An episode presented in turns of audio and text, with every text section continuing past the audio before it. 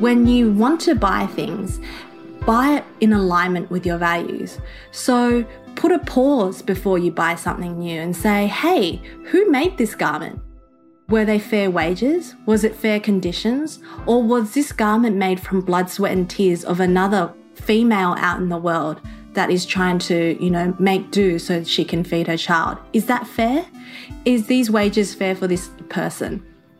Because everything that we consume is made by another person. And we have to understand that we the way that we spend our money is the way we vote with our dollar. So the way we spend with our money is the way that we want to vote for the world that we want to see.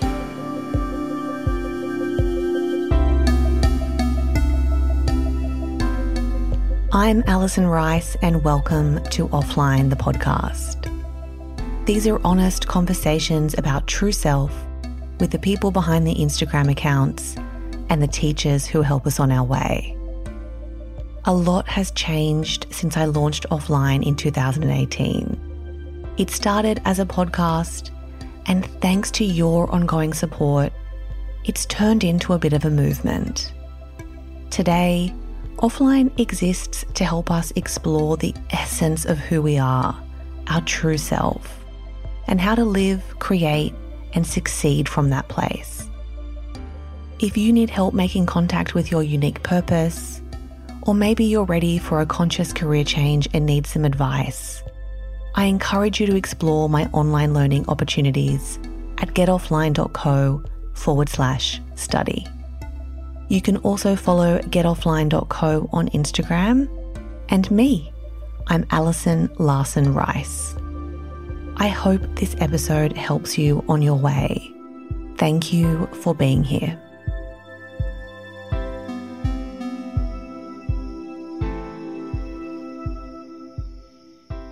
Living a zero waste life. How intimidating does that sound? Well, as I learned from my next guest, not as intimidating as you might think. Doctor, rocket scientist, author, yes, all of those things, and zero waste life advocate Anita Vandyke was an absolute joy to speak to. If nothing else, I hope you get a lot of permission from this episode. I did, and I'll tell you why. Anita challenges the dogma surrounding living a zero waste life. She educates us that it's not about being perfect, it's actually just about effort. Like, have you ever found yourself wanting to reduce your personal waste but feel totally overwhelmed when it comes to how? Or maybe you're scared that if you try, you'll fail. And then there's the fear of the judgment that can come with living a more conscious life. 2020 taught us that cancel culture is real, and while it's sometimes very valid, I think it also stops us from speaking up and out about the ways we're trying to be better. So, Anita is here to help us take a step forward. In this episode, she explains that living a zero waste life often starts with living a low waste life. She also shares how she personally handles criticism for her choices, why she implements spending bans and what she discovers when she does, easy zero waste strategies that absolutely anyone can implement today, she also talks about why spirituality and science do coexist and what motherhood and a major health scare taught her about herself. Here's the supremely articulate and very thoughtful Anita and I for offline.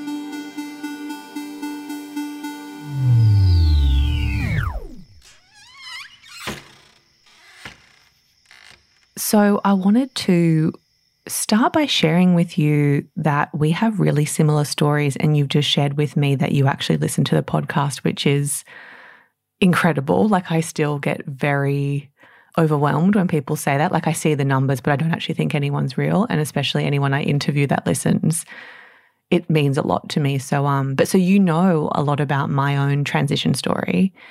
Yeah, and I have to say, I've been a huge fan of your vulnerability and sharing your journey with your listeners, but also the way that you coax um, questions and answers from your interviewees. So it's such an honor to be on your podcast. Pressure's on. I hope my questions are good.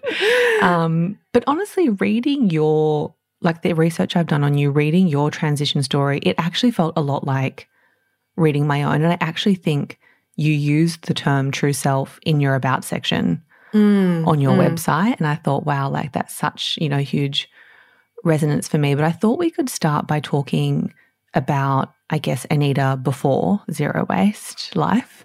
Um, you weren't always a minimalist. Um, can you tell us about your, would it be your 20s and what happened and, and what did you learn? Because I know, much like me, you were living a life of excess. Yeah, absolutely. And I call this my quarter life crisis. And during my early 20s, I was a maximalist in every sense of the word. So I had the latest Gucci shoes, the Louis Vuitton handbag, and I was climbing up this corporate ladder, being en- a successful engineer, being a manager at the age of 27, climbing up this corporate ladder and thinking that money, power, success was all based on these superficial notions of what it meant to be successful in the modern world. And for me, I was climbing up this corporate ladder, but then I realized that this ladder was actually leaning against the wrong bloody wall. it was, it was, you know, it was other people's notions of success. It was having the designer handbags. It was all about the labels. It was all about external, and there was no introspective or internal work that was going on. And that's why at 27, I kind of took a break from all of this. I took a six month sabbatical um, from my work and I thought about what it really meant to live a meaningful life, a life that's truly zero waste, in which we don't waste our resources, including time, money, and our Earth's resources. And it really got me back to where my roots were. So, my family, I'm a Chinese Australian background. My family are immigrants, and I am a first generation Australian. So, my parents both came here with nothing, literally nothing, $20 in their back pocket, and worked um, and, and worked as in migrant jobs. And they started with nothing. And I was really happy as a four year old coming from a communist China country to appreciate, you know, things such as a can of Coke. A can of Coke was a sign of luxury back in communist China. So coming to Australia where Coke you know, was free, free and almost virtually cheap as chips, was such a sign of luxury. And then I went from this young girl who appreciated the small things in life to craving more and more and more and more. And it wasn't really reflective of who I was. And that's when my kind of environmentalism journey and going back to uni, studying to become a doctor really began. I wondered on that. One of the questions I get asked a lot for my through my own story is like when you have that realization what do you what is the first thing that you do like you don't obviously well I didn't walk into work the next day and quit it was like a 6 month process for me but what did those initial steps look like in terms of transitioning for you and maybe even deeper than that in terms of I guess exploring your internal landscape what did that look like as well where did you start? Oh, I think that's such a tricky question. I think it started superficially um, as it always does, it actually started with economics and finances. So when I took that six month sabbatical, I went from a two income family to a one income family, and I had to make ends meet on one income. And so that meant going back to my migrant roots and learning how to live frugally. So not wasting your resources, not wasting your food, spending your money mindfully. And in doing so, I realized that hey, we don't need all this designer handbags, this fancy shoes, the, you know, five star dinners. We actually can live really happily and really quite well without a lot of money. So, what was I chasing this kind of corporate dream for? Um, and so that was where it started. It started with the economics, but then it kind of grew into more of an inner landscape exploration of, well, if I don't strive for the corporate success and the money, then what is life all about? What does it mean to be successful in this modern age? And this comes back to, once again, um, my Chinese roots. In the Chinese community, the definition of success is based around your face, so your exterior. What it means to be successful is to look like you're successful. So having the designer labels and the big house in the suburbs. And for me, none of that resonated. To me, I had to redefine what success meant on my terms. And for me, success really ultimately meant freedom. And that's what I was seeking. Yes. Oh gosh, that resonates for me. I think the last two years, the big thing that keeps coming up for me is time. Like mm. success equals time. Like if I can have a whole day where I choose what I do and I choose what I create, I can create more consciously is one thing, but I can also choose to rest. And like this whole concept of like, resting is not waiting, like resting is a form of action. That's been huge for me because I think we were much the same in that, like, I read that your entire day was scheduled and that your assistant had to schedule you five minute toilet breaks yeah. before meetings. And I, again, I felt like I was reading myself because my 2IC would have to say, go to the toilet. And it's yeah. like, I was basically a walking urinary tract infection waiting to happen. I feel like. Yeah, I totally agree. I think there's this corporate world where we have to, um, you know, account for our time, our billing hours. You know, whether you're a lawyer or a consultant, our billing hours are so important. And um, as a manager, I wasn't in um, private sector then; I was actually in public sector. But even in public sector, I couldn't. I was in meetings, back to back meetings, every single day, and often those meetings were superfluous. Let's be honest. But often those meetings were places where you had to show that you were present to give face. And my assistant had to schedule in toilet breaks. And it, it just, it was, you know, literally because I had back to back meetings. And this is what I see now. And, um, as I transition from being a corporate engineer to now I'm studying medicine. I've actually finished medicine. Um, oh, congratulations! Thank you. I just finished a couple of weeks ago, and now I'm going to be a That's junior. doctor. Yeah, I'm going to be a junior doctor, and it was a transition process of understanding what meaningful work meant to me and that freedom. But even now in the medical world, I have to say they're not known for having uh, a balanced lifestyle in terms of their health. You see a lot of junior doctors burning out for the same reasons that a lot of um, people in the corporate world burn out: not looking after your health, not not incorporating toilet breaks, not drinking enough water. And I just have to question, am I getting myself into another world where I'm going to burn out again? So this time around, I really have to rein myself in and go, what are my values and really stick to them. Yeah. Have you thought much about um perhaps you haven't yet, but the influence you could have as a young female doctor having had the experience you've had like if you've had such an impact on, I guess, what it means to live a more conscious life, could you have you thought about how that might, I yeah. don't know, like show up in medicine? I think so. I think it needs to have a culture change in terms of the way we manage our junior doctors, especially. Um, our junior doctors have one of the highest suicide rates in the country. That's not acceptable. Wow. If we can't look after our own health, how can we look after the health of others? I think. I think we really need to have a frank conversation about that. And I think the exciting thing is, though, that more people are, are realizing that we need to put our own oxygen mask on first before we put on other people's oxygen masks. And this is a common yes. thing as an aerospace engineer. I heard, you know, on the PA system all the time put on your own oxygen mask first. And we really have to devise ways and systems where we can actually do that. And I think COVID has been a really real reflection on how we don't need to live in a world where we have back to back meetings without going to the toilet. you exactly. know, we can have meetings at home. And it's about adapting that kind of flexibility and that freedom that we all crave into a better work life balance. Mm, it's been one of the main themes of my one on one coaching sessions. A lot of, um, was, you know, it's all women. I think I've only ever coached one guy and it was great. Actually, he worked for a bank. I was like, this is awesome.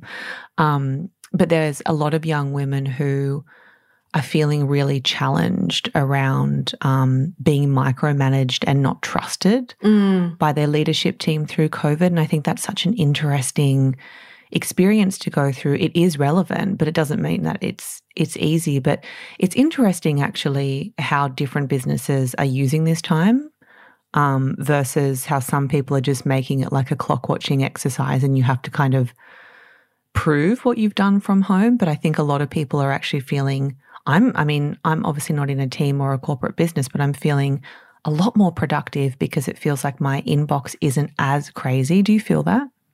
Yeah, I think the flexibility is what's key. I think in a world that created such advanced technology, um, we need to have more flexibility, particularly for women. So I've worked in engineering, which was about 92% male, and I've also worked in now healthcare, which is about 50% female. So I've seen the differences of how, um, you know, gender dynamics really work. Unfortunately, as females, as a mother myself, I have a daughter who's two, we have to take time out to bear the child, you know, and also mm-hmm. push the child out and also breastfeed and all that. And women want to be in the workforce if we're given opportunities to be flexible. And that means incorporating all the roles that women have, not only as mothers, but also as carers, as sisters, as friends, and all those things that we have as nurturers of society. And also, it's not just about women entering those roles and giving them opportunity and more flexibility. It's about giving men the opportunity to rise up and embrace those yes. roles as well. Let's not forget that men want to be fathers, they want to be carers, and they don't just want to be the sole breadwinners. They want to be part of the community as much as women do, and we need to give them that opportunity. Mm, Tony's like, when our baby comes, he's like, I am nominating myself to be the primary care stay work from home, and you can, you can earn all the money. I'm like, oh, okay. We'll, well I just want to say congratulations on this journey that you're about to embark on. I think motherhood has really made me so vulnerable and opened me up and in in the best ways possible. And I think that I'm really excited to be, you know, hearing about your journey as well. Mm, thank you. Well, I want to get on to motherhood, but first, mm. I want to talk about your um one of the aspects of your new book. So, A Zero Waste Family came out in December, mm-hmm. and um, it's wonderful and it's a very comforting read. I don't know how much feedback you've had yet, but um, it says something about it because it's small and it's beautifully designed. It was a very nourishing read. Have you heard that yet? Oh, thank you. That's I wanted it to be a warm hug. I wanted mm. it to have that kind of uh, you're talking to a friend or a family member that you can talk about a how to reduce your waste, but most importantly, streamline your lifestyle so that you can have freedom for things that matter the most. And that means, um, and I break it down in my book into three parts. Firstly, self care which is the pivotal point of everything. You can't look after yourself um, and look after, if you don't look after yourself, you can't look after others.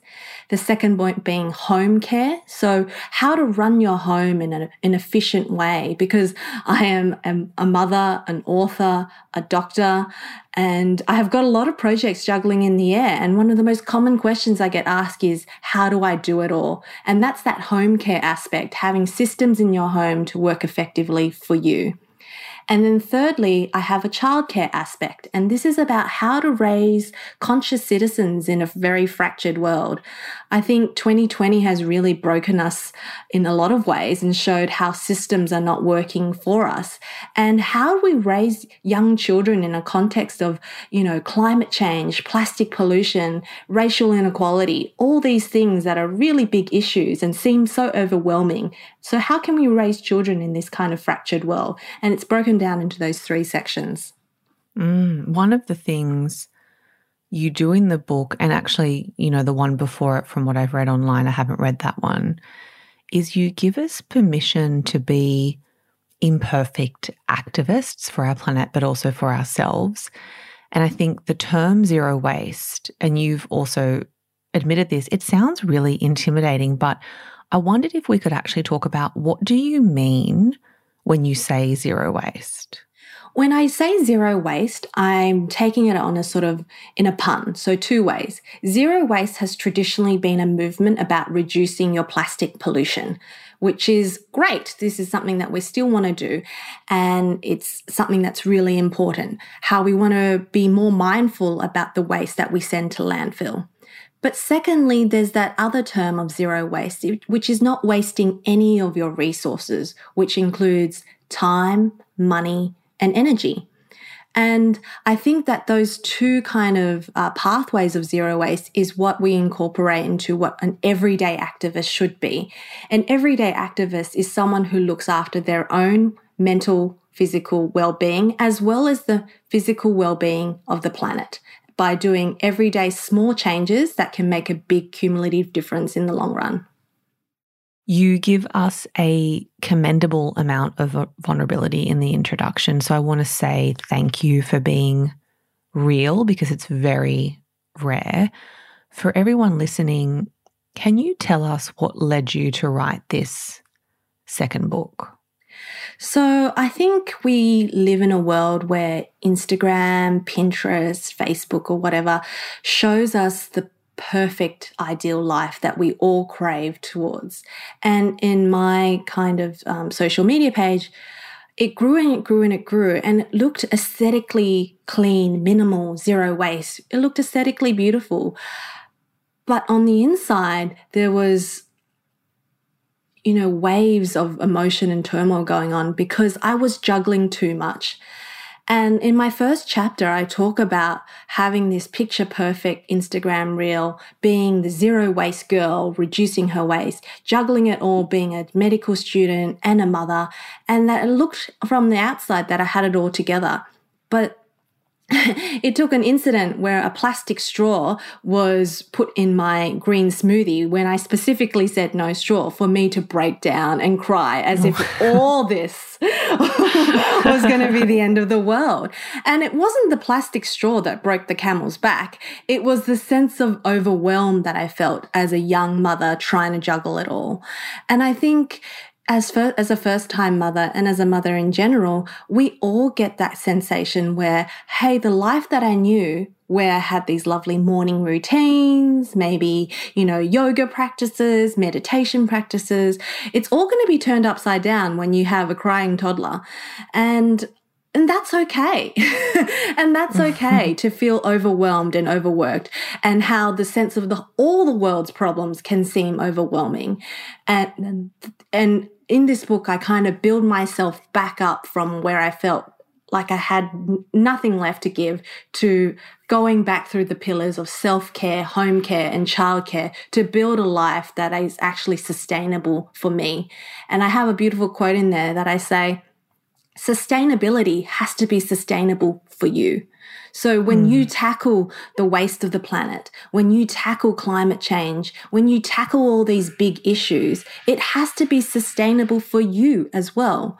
And so that's why I incorporate a 30 day guide about all these different steps of how we can make environmentalism, everyday activism, a form of self care as well. Mm. Because I guess that comes back to the question of who we're we doing it for? Because if we're doing it to be performative, mm. I think perhaps is that where you believe we get into that sort of non sustainable action where we're being too rigid and trying to be too perfect and do it all. And then actually it all kind of crumbles. But if we're doing it truly for ourselves first and then the planet second, then it takes on a little bit more of an individualized approach. I love that. And I think that's exactly what my book is trying to capture that we can be imperfectly perfect. In fact, the first day of my 30 day guide is aim for effort, not perfection. I don't even say aim for progress. You know, that it's typically aim for progress, not perfection, but I say aim for effort because the fact that you're doing something rather than nothing is better than doing absolutely nothing at all. And I think that's what we all have to admit as mothers, as activists, as carers of the world and carers of our family that doing something is better than nothing. And it has to be in a method that's not performative. Um, I think there is criticism on the zero waste movement and also the minimalist movement in that it can be about white walls, white beds, and and you know white rooms, and it can have an aesthetic kind of um, seductiveness to about it. But really, at the crux of all this, it's about minimizing distractions, not wasting your time and resources so that you can put energy towards things that truly matter the most. Mm. That's really beautiful. Um, I wondered on motherhood if we could spend a little bit of time there, um, because I did, I really, really valued your vulnerability. Um, what has being or becoming a mother taught you about yourself? motherhood has taught me so many things. I think it's really peeled back. Firstly, understanding that your child is a mirror of you. So, whatever you hate about yourself, you will see it in your child. Whatever you love about yourself, you will see it in your child.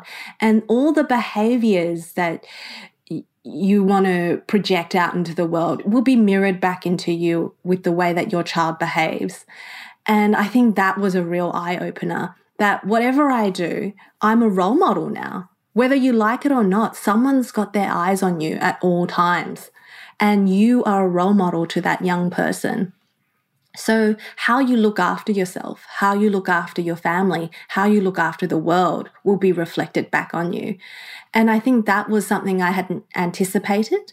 I thought that raising a child was, you know, having role models in the other. So, you know, you think about role models such as you um, you know politicians or movie stars or you know celebrities however the true role model is actually yourself and your partner and the home that you've created because those are the values that will be reflected in your child and that's been a real kind of uh, eye opener to me and something that I have to constantly check myself every day. Is this the kind of values? Is this the kind of world that I want to mirror in my child?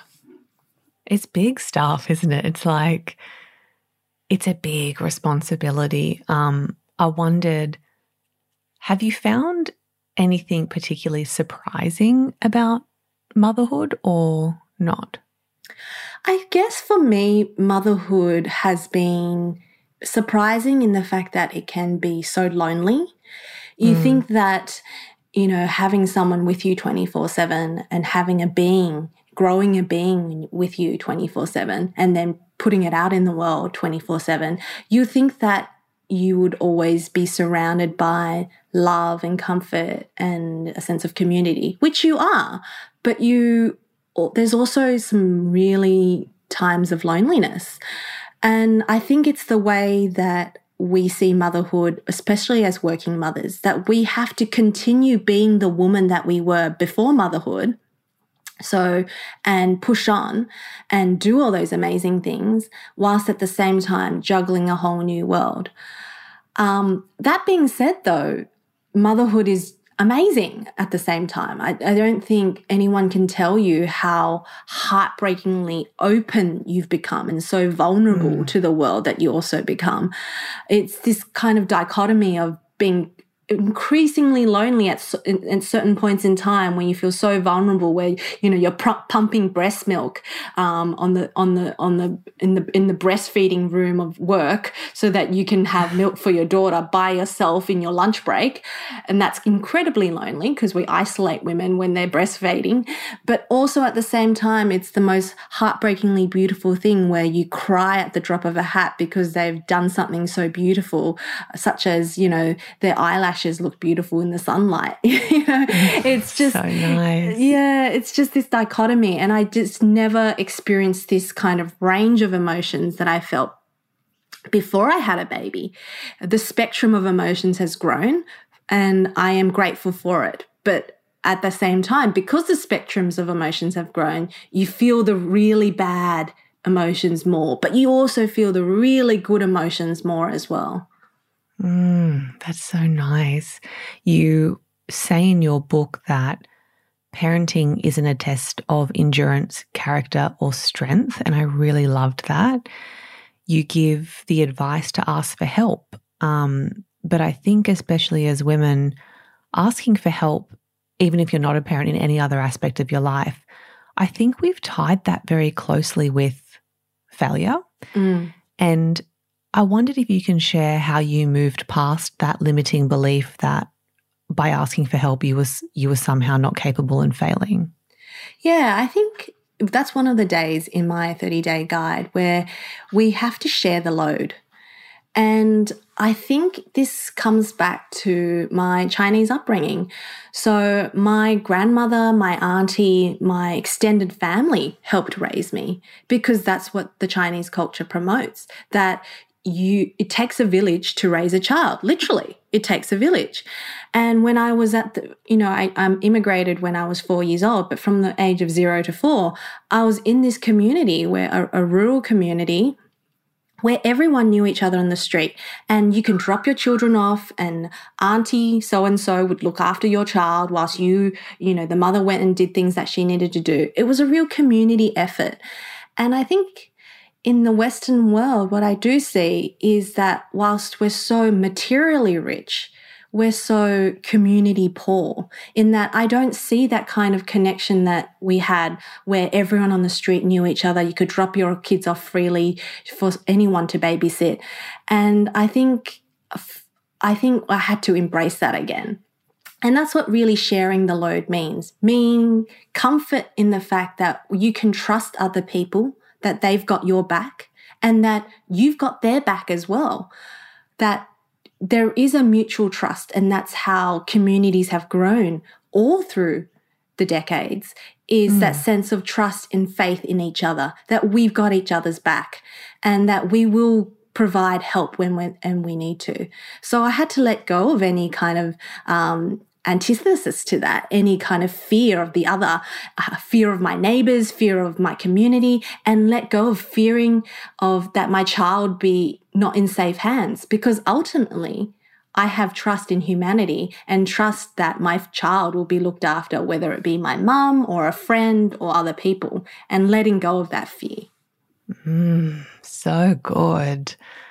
Um, at the end of the book, and I won't kind of give it all away because we want people to go and buy the book. Yes, um, thank you. You do talk about um, a very serious health scare, so share as much as you want to. But I was surprised to learn when I read that part that you didn't believe you were sort of taking your own zero waste life advice before the scare. And I guess my question is because I've done this myself a lot why do you think we do that? Like we become experts on these particular topics and then we don't follow our own lead? Like, why do we do that? I think it's almost a complacency that mm. we get into a pattern of like, yeah, I've got this. i have got this, you know, I've got the groove. I'm juggling motherhood. I'm juggling medicine. I'm juggling being an author. I'm fine. I'm fine. And you go on down this treadmill of this I'm fineness. You know, people ask you, How are you going? I'm fine, I'm fine, I'm fine, I'm fine. and then suddenly you're not. and I think it's I think I didn't give myself enough time to do self reflection. And mm. I had to take time out and reflect. And I'm still doing that now. I'm actually recovering from this health scare and just recently had surgery the past um, past week. I'm still recovering from surgery for it. Oh, um, oh, that was so recent. Yeah, so I only had surgery last last Wednesday. Wow. And it's a real testimony to be in a hospital bed, completely buck naked and exposed and vulnerable. So I have a new found empathy for my patients because you're completely left at the surgeon's hands, at the mercy of the anaesthetist and the surgeon, and you're really vulnerable. And I think through this process, it has made me realize even more how important self care is. And not only self care in the, you know, hashtag Super Soul Sunday kind of way, yeah. in that kind of Oprah esque kind of way, but in a, ge- a genuine self care way where you actually give yourself enough buffer to stop, reflect, and go back to your core values. And I say mm. this now with kind of, you know, tears in my eyes because I hadn't given myself that because I was too busy, like we most women do, dog paddling to survive rather than living to thrive. And mm. we we need to we need to stop and learn to thrive rather than just dog paddle our way to survival because that's not what living in this world about is about. Imagine if your whole life was just spent surviving rather than thriving. And that's that's what I'm still trying to grapple with and still learn that self care is the fundamental thing to all this. And self care mm. can be uh, expressed in a variety of ways. It can be expressed in having a beautiful cup of tea for yourself every morning. It could be expressed in booking in that yoga class and actually going to it. Whatever it may be, it's carving out the space to actually be of service to yourself. Mm. I think that's the big thing that I've been learning over the past couple of years is self care can, or I guess beyond self care, tending to our internal needs and landscape and experiences can also look like nothing at all. Like, I think a lot of us, and I was like this, I wanted the action step. You know, we're so programmed to want the plan. Okay, I'm going to put together a self care plan and I'm going to implement all these things in my week. And then we stand, we feel really overwhelmed by all this new stuff we've committed to and we're not actually getting any joy out of it. Like sometimes exploring ourselves internally and looking after ourselves looks like nothing. There's no mm. action. It's just yeah. stopping, you know? Yeah. And that's probably been the hardest thing for me is sitting in the nothingness because I was so used to having to like my worth was so closely tied to my productivity. Oh, and and that's what we thrive on in the Western world. That's you mm. know, our value is based based on based on key performance indicators, KPIs. Yeah. It's based on it's how like much being in a business 24 yeah. It's like billing hours. It's like how much can you produce? How many followers do you have? How many mm. likes mm. do you have? It's all numbers based, but none of that actually means anything. Really. It doesn't. Especially really. the moment you get sick or go through any sort of hardship. I think I talk a lot about the relevancy of difficult situations. And even for you, I was thinking, wow, how relevant was it for you to have that health scare so that you could experience yourself as your patient? Yes. And I think like how incredible is that? I think that was the and and that's what I had to reflect on recently. Being a doctor, you put on a certain, you know, role that you have to you're responsible, you're you know, erudite, you're articulate, you're, you know, there's a certain responsibility placed upon you. And mm. you can't really be too vulnerable because your patient is the vulnerable one. But having have that role reverse where I was the patient, I could totally empathize with my patients so much more now in the fact that you are left at the mercy of everyone else. Mm. And I want my patients to know in the future that I've got their back. They're taken care of in their most vulnerable moments of time. And I think as mothers, that's what we do kind of by intuition that we've got everyone else's back, that we take care of them in their most vulnerable times and take care of their needs. But at the same time, we've got to make sure we take care of our own needs as well. Mm. Who's looking after us? Who's got our back? You know, making sure that we are looking after ourselves so that we can look after others. Okay, getting back onto zero waste. Anita mentions the growing dogma in the zero waste community that there's only one way to live a zero waste life, that anything other than perfection isn't good enough. As I reflected on that reality, I realized it is the fear of judgment that makes living a zero waste life feel inaccessible and, to be honest, almost impossible to get right. So I wanted to know what Anita would say to anyone passing judgment on someone else's attempt at reducing their waste and their footprint. I would say two things. Firstly, we were all beginners once. And we all have to embrace that. We all have to start somewhere. And it's okay to, at different stages of your life, to be much more zero waste than you are now. And sometimes you can talk about being low waste. Or mm. even in my first book, I talk about the different stages. So, firstly, we want to reduce your waste. Reducing your waste means using up what you have. Don't go out and buy anything new. Use up what you have, even if it is in plastic, because fundamentally, it, you've already bought it. And then, res- and then recycling it responsibly later. The second option is the low waste option. So choosing an option that isn't plastic. So choosing a cardboard option or choosing something that's made of tin foil or choosing something that's made out of paper. All those things can be recycled infinitely without degradation to the material itself. Unlike plastic, plastic is actually downcycled. So that means it um, gets downcycled to poorer, poorer forms of plastic until it can't be recycled any further and it sits in landfill leaching out methane. That's why plastic's so bad. And then, so choosing those other options in those low waste options is perfectly fine if you're at that stage of your life. And then there's the zero waste option. And this means embracing things such as naked foods. So, you know, when you're buying a mandarin, you don't need to put it in a plastic bag nature has already created the perfect covering for it. It's got a peel. Mm. so, you know, just grab a couple of mandarins and put it in your trolley. It's fine. Um, or if you want, choose a reusable option, such as a reusable, um, you know, cloth bag that you can put the mandarins in. And also, another zero waste option is using your products in your pantry to make beauty products, home cleaning products going back into our grandmother's generation, looking at their recipes, you know, looking underneath your sink and saying, do I really need 15 cleaners to clean the house? Or do I just need a bit of vinegar and water? You know, going back to the basics and things like that. And I think that's what I want to say that we were all beginners once and that we can adapt sustainability to different levels and different stages of our lives.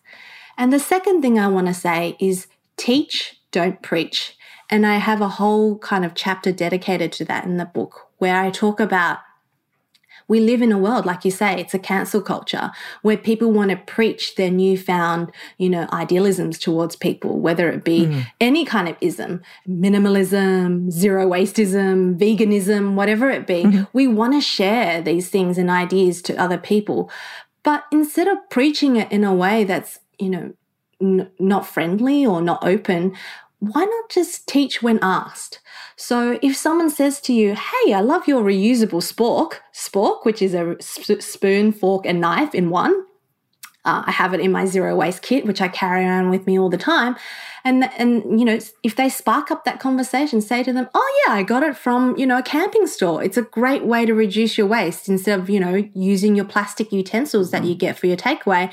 I just use this instead and sparking at that conversation in a positive and welcoming way and showing that living in you know in an eco-friendly way can be chic and can be making sensible switches just for everyday life choices that don't have to be a huge burden on what you already do. Mm. Have you had to deal with any quite personal criticism? Yeah, I think I've had a lot of criticism over the years. My community has grown from, you know, a couple of hundred followers to now over 91,000 followers. And whenever you put yourself out into the world in the public eye, there's always going to be naysayers.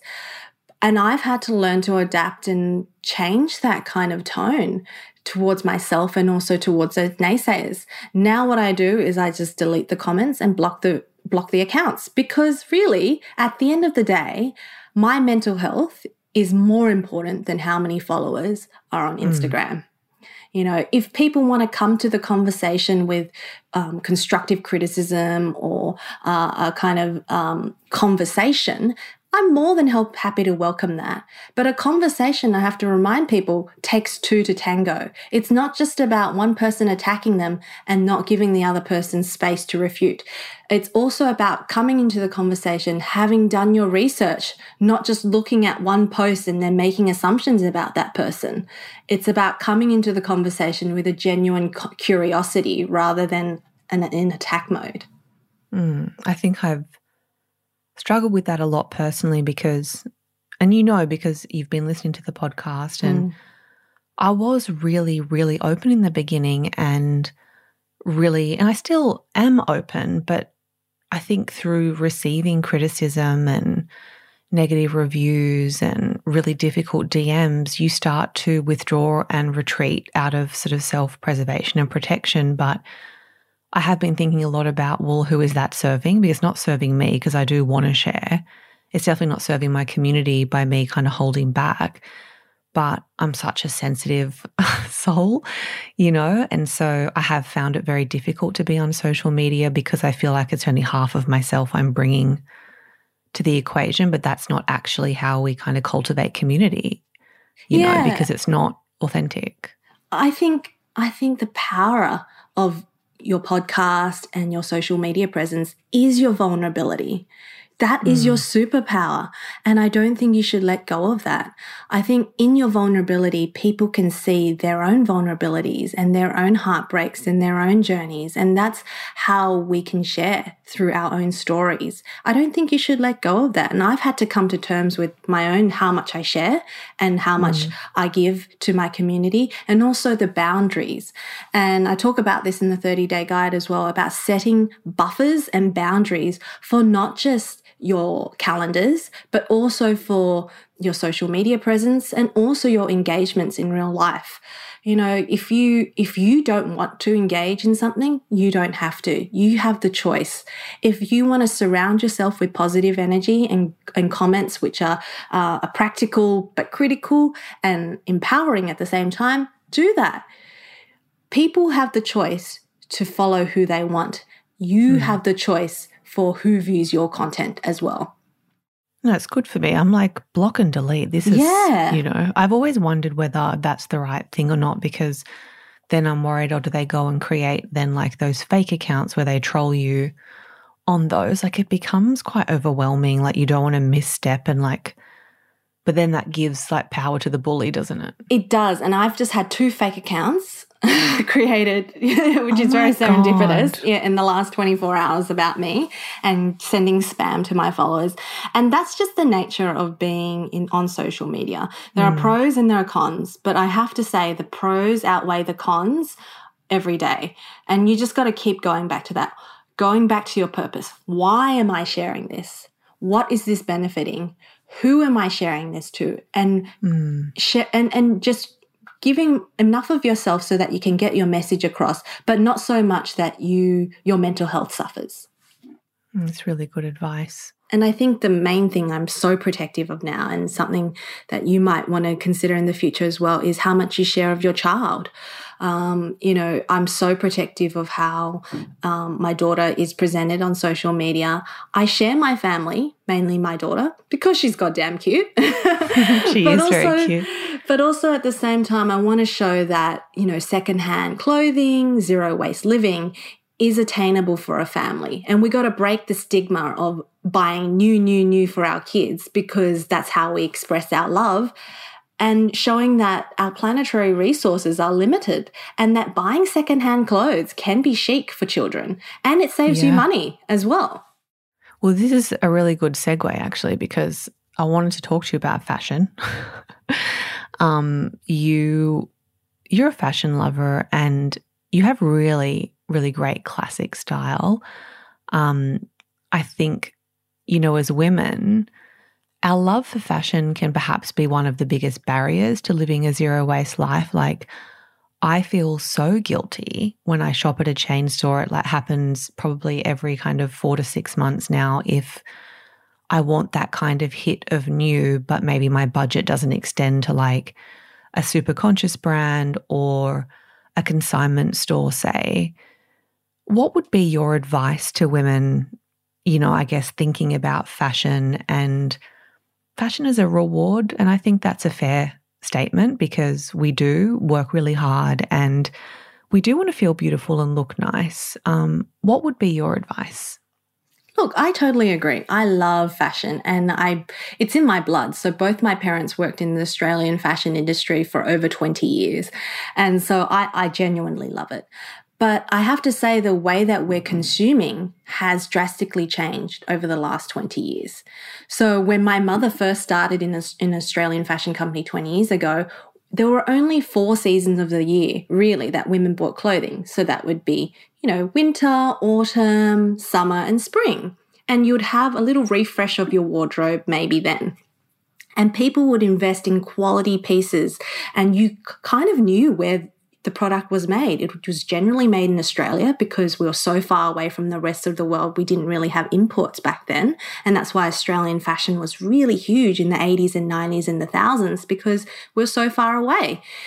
And but now, since that has changed and we've become more globalized and labor has become cheaper, there's not four seasons of the year. There's 52 seasons of the year mm. where something comes out new every single week and we have to be on trend every single week. So this kind of consumption isn't actually viable for our bank accounts or for the planet. So going back to my three steps again, firstly, reduce your consumption. If you're feeling like, oh, this is all too hard, maybe put yourself on a bit of a spending ban. So, what I like to do every year is go on a month long spending ban. You can call it No Spendtember, like I like to do on September, and just say, This month, I'm not going to buy any clothing, any beauty products, or any kind of extras, and see how I do. And most of the time, you'll find that you don't actually need all those trends and the beauty gadgets, and because you actually can make do with what you have. For one month of the year, that's not a lot, lot hard to ask. You can even do it for two weeks or even one week and see how you go. The second step is then the low waste option. So this means shopping from your wardrobe, or it could mean things such as shopping from a consignment store, or it could mean shopping from a thrift store, such as an op shop. My favorite way to do things is to buy high quality pieces at a low cost by looking through eBay. So, one mm. of my favorite designer brands is Anine Bing. Anine Bing costs a lot of money, brand new, but I've found that so many of her pieces you can get on eBay for a fraction of the cost. So why wouldn't you?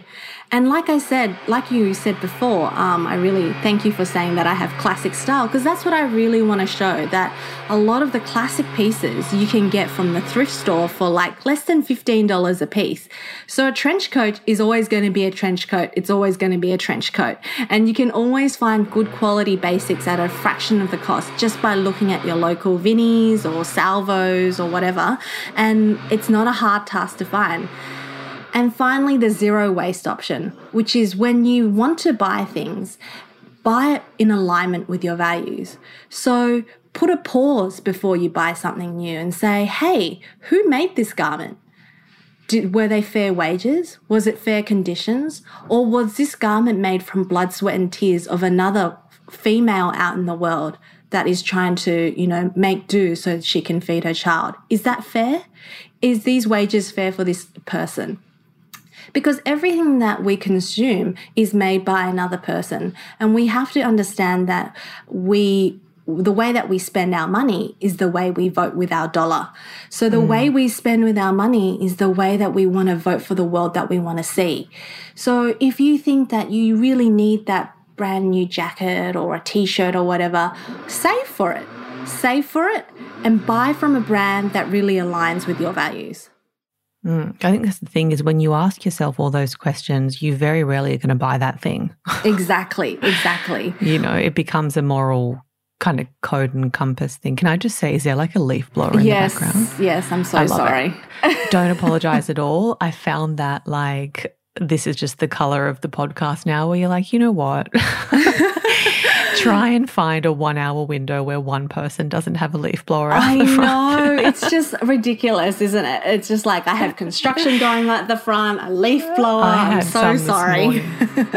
Don't you apologize at all. It was me this morning. And I thought, oh, well, this is going to be a pretty noisy recording because there's nothing I can do about it. Um, but we are coming towards the end anyway. So if the listeners can just forgive us. But I think it's that we're all working from home. We all we all um, are experiencing the Zoom call with all of a sudden like a hammer in the background or a drill. Or... Oh, it's ridiculous, isn't it? You just think, oh well, I've got I'm in my room, the child's out, everything's okay, and then the leaf blower comes.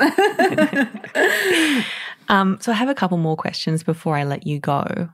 You're a rocket scientist and you're now a doctor. Mm. I wondered if you have any like what is your relationship with spirituality? And i know you're a meditator um, and you're a very mindful person but how do you kind of balance the science and the spiritual? I think that we are coming into a new kind of frontier in medicine where it's no longer just about the physical ailments that people are experiencing, it's about the mental, physical, and the spiritual world, and that they're all interconnected. Um, I think that particularly as an engineer and as a doctor, people often misconstrue us as very, you know, rigid thinkers who think inside the box. But more and more doctors are realizing that nothing is segregated into the specializations that we talk about. So when we have a, an endocrinologist who only looks after the hormones, or we have a gastroenterologist who only looks after the gut, it doesn't actually make sense because the whole body is not a mechanical functioning of wheels and cogs that you can adjust this, put a pill here or do a surgery there and it can be fixed. It's all interrelated. It's all interconnected. And our human bodies are a huge ecosystem that humans only know a portion about. I think the more I learn about medicine, the more I learn about engineering, the more I realize that we have so much more to learn. And the gap between not knowing and the gap between not the knowledge we have is where spirituality fits in. Mm. That we have to have the grace and be humbled enough to say, hey, as mere humans, we can only know so much. And in the not knowing, there comes there is the space for spirituality. Yeah, like who is responsible for us? You know, yeah. that's a big thing, isn't it? It's like a big we didn't question. just arrive here. Um, and also like morals and ethics and you know there's a whole system of how our brain works that we don't know and and vibrations and energies and all these things that we don't know how it truly works but we have to know that we have to take comfort in the not knowing mm-hmm. oh i've been um gosh that's so such a coincidence you've said that i've been exploring this concept of let go of the need to know Mm. And uh, it's very powerful, you know, when you really stop and you think about like how much of your day is just spent with these repetitive thoughts. Yeah. About trying to figure stuff out and trying to plan and trying to have all the answers. And then just like when that comes into my consciousness of like just let go of the need to know, it's like, oh, sweet. I have so much more time now. Um, yeah. but that, yeah, I'm glad you raised that. Yeah, as a doctor, we have this constant kind of we have to have the diagnosis, we have to have a mm. solution, we have to have a plan. And that's great. That's great. We should aim for that. But at the same time, as a doctor, we have to take comfort in that there's only so much we know and we're doing everything to the best of our knowledge and and mm. just go on from there. So you listen to the podcast. Um, this question is not going to surprise you. I ask each of my guests a final question, and I'm excited to hear your answer because it sounds to me, and from what I've sort of read and now talking to you, that you've been on such a beautiful, dense, and layered journey, self journey over the past, you know, at least five, eight years. Um, when you're sitting in your true self, who are you and what comes up for you when I say that? I love this question and I love the answers that you get in every podcast. Oh, thank you. Me too. I learned so much. my true self. My true self is the person that my daughter sees in me. And mm. I say this once again with tears in my eyes because I know you'll make me emotional. because your your children look at you in a way like you are the whole world. And in their eyes, you are their whole world. You are their life giver. You are their food giver. You are their toy giver. you are their whole world. And I want to be my true self the way that my daughter sees me so that I can be a role model, not only towards her, but also for myself. So, when I talk about self care, home care, childcare, I need to embrace these three layers into my life in a sustainable way that's sustainable for myself and also for the planet. And that's that's where your true self aligns with your true core values. And mm. living in those values and having the freedom to live those values is something that I strive towards even now, every single day, because society will tell you otherwise. You know, I live, I, I, work in a hierarchical environment, being an engineer, now a doctor. They will push back on you to not express your true self. And my job every day is to push against those barriers to say, no, I have a voice. I am valid. These are my values and I will not, I will not push back against my own values because I really want my true self to shine. Mm. That's so incredible. Thank you. That's very moving.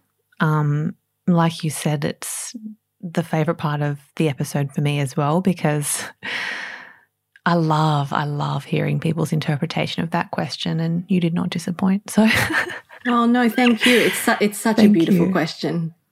thank you. Um, I want to thank you for taking the time, like when I hear about your life and what you've got on, an hour is not lost on me um, in terms of, yeah, sitting down to chat to me. And I will link your book, A Zero Waste Family. It's out now. I'll link it in the show notes. I highly, highly suggest if anyone's interested in exploring this for themselves to read it. It's a very nourishing read, a very beautiful book, very easy to read.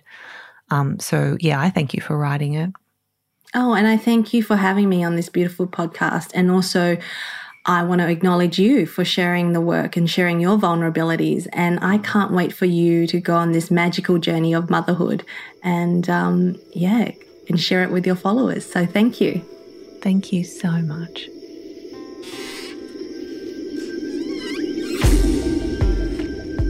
Thank you for joining us for this episode of Offline. Visit getoffline.co to explore more episodes, the online courses I've created to help you succeed consciously, and upcoming community events.